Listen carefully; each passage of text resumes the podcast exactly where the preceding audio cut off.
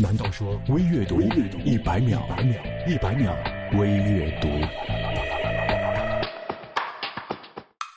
加拿大的斯科特·伯纳教授进行了一项数千人为研究对象的实验，研究显示鼻子内含有多种感受器，当人们用手按摩鼻内黏膜的时候，可以产生刺激大脑的效果。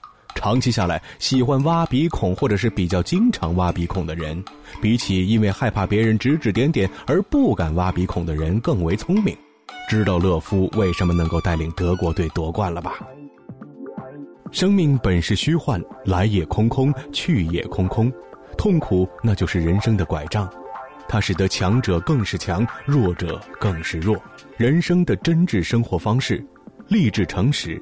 人生谁还没有痛过几回？那只不过年龄越大，痛起来也就越是难以恢复。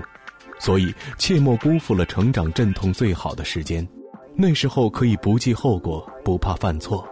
这段时间，就叫做青春。很多过去，如果一直放在心里，便永远不会释怀。那些曾经，应该选择放在脑子里，而不是放在心里。那些给了我们生活烙印的人，我们记住他们一辈子，却不能为他们苦一辈子。新的生活还要展开，其实生活就要像疯子一样过，才能忘记生命给我们的颠簸。In the middle of loved and hurt, we always choose love injury。在爱过和伤过中间，我们总会选择爱过，再伤过。